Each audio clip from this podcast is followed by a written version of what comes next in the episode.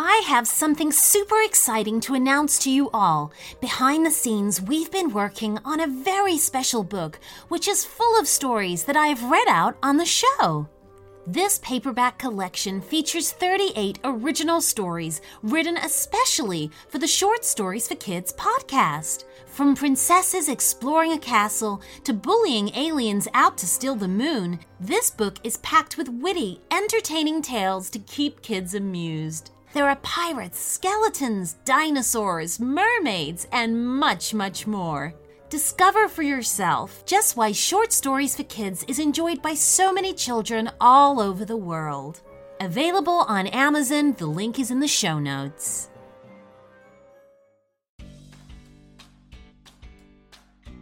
Hey everyone, and welcome to another episode of Short Stories for Kids. How are you guys doing? I'm doing really, really well, and I have another super duper magical story to tell all of you. And here is a clue it has a dragon in it. Ooh, we like dragons here at Short Stories for Kids. Yes, we do. And I am so excited to read it to you. I will be back in just a minute after this quick word for the grown ups. Okay, so today's shout out comes from Kaylin, and Kaylin lives in Hawaii, and she and her big brother Liam often listen to the stories as they drive on their way to go hiking. And they would love a story about a pink owl named Kai who has to rescue treasure from dragons with her other colored owl friends. Okay, we like this idea very much, Kaylin, and we hope that you love your story too. Is everybody ready, steady, jelly? Okay, let's go. On the islands of Hawaii, out in the Pacific Ocean, lived an unusual owl called Kai. Unlike the other creatures of the islands, the owl named Kai had a special job to do. He had to protect the wildlife and the people that lived there. You'd know the owl if you saw it because it was pink in color, but not many people ever did. The owl did its best to do its job in secret so you would be very lucky if you ever set eyes upon it. Most people in Hawaii had no idea that Kai existed at all. So I'm sure you can imagine the surprise of two children when Kai appeared before them on a hiking trail. Kai the owl had been alerted when he'd heard the youngest child, a girl, softly crying and so had flown through the trees to investigate. From high on a branch, he'd observed the girl and her older brother sat upon a fallen tree trunk. Clearly, something was wrong, and so Kai flew down to see if it was something he could put right. Can I help? asked Kai as he landed on a sprawling branch of the fallen tree. The two children looked up but didn't seem quite as astonished to meet a talking pink owl as Kai had expected. Had they just seen something even more extraordinary? It was the older brother that found his voice first. My sister Kaylin has just had her new teddy bear snatched by a horrible beast, he said. Oh, good goodness gracious, said Kai, hopping from foot to foot. C- can you describe it to me?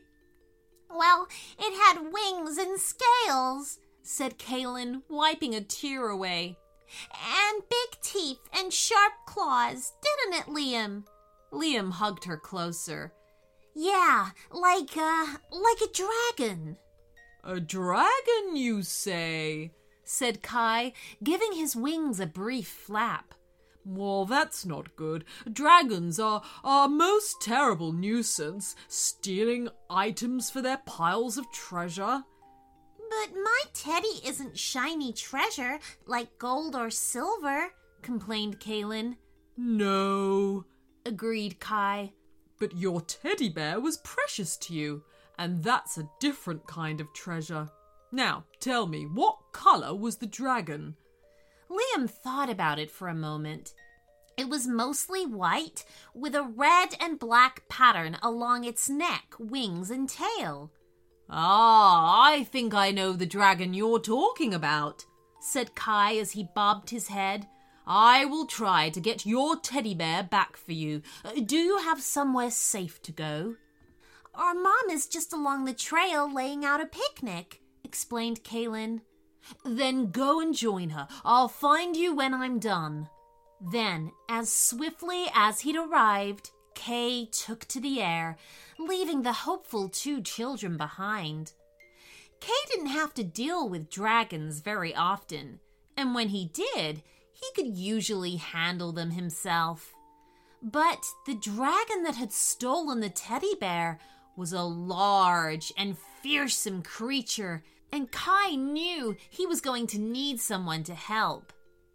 So he flew into the forest to a twisted old tree with a large hole high up on its trunk. He landed beside the hole and called into it. Owls of the world, hear my plea. I need two owls to help me. The tree began to shimmer and sparkle, and the hole started to glow. Then, quite suddenly, two owls swooped out into the Hawaiian sky, one red and one green. Hello, Kai, said the green owl as she turned in the air to land on the branch beside him. Greetings, Lee, replied Kai happily. And good to see you, Di. And you, said Di the red owl. What's the trouble? Dragon trouble, said Kai seriously. I think Mauritius the Greedy has woken once more and is adding more treasure to his hoard. If we don't stop him, he'll cause all sorts of trouble. Mauritius? said Lee in disgust. Oh, he's a nasty one. Then there's no time to waste, frowned Di. Let's get this done. Hawaii is made up of eight main islands and over 120 small ones. It was to one of these smaller islands that the three colorful owls now flew. They circled high above, looking for evidence that the dragon Mauritius the Greedy was at home. And sure enough, they could see a curl of smoke emerging from his lair. Oh, what should we do? asked Kai. In my country, Wales, a choir of us sing the dragons back to sleep with ancient lullabies, explained Di. And in China, carried on Lee, we place garlands of the sweet smelling night blossom to soothe them into a slumber. But we don't have any night blossom, said Kai and Lee and I don't know the ancient lullabies. Then what do we do? asked Di. We must act quickly before Mauritius leaves his lair once more, warned Lee. Hmm, said Kai. I have an idea, but I don't know if it will work. And so he told them. Below them, in his cave, Mauritius the Greedy lay curled up upon his large treasure hoard. He was pleased with all the items he had collected over his long life. There were many gold and silver items that glinted in the light, and there were many other things, once precious to somebody, mixed in amongst them. An old painting of a beautiful lady, a necklace made of pearls, and a roll of purple silk, a statue made of bronze, a thick and heavy watch, and even a motorbike could be seen in the dragon's pile. But he wanted more, because this dragon was indeed greedy.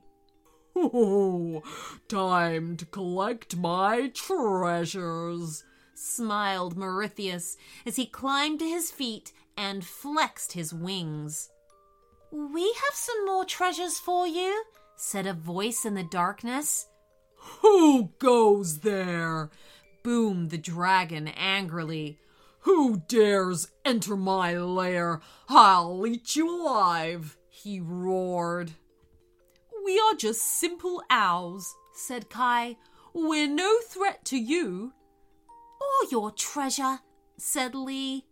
In fact, said Di, we bring you treasures you do not have. Treasure I do not have? said the dragon, suddenly interested. What do you mean? His greed was already distracting him from his angry outburst. Stories, said Kai. Stories? said Mauritius. I cannot collect a story. I cannot add a story to my pile of treasures. Oh, but you can, explained Kai. But you will collect them in your head instead.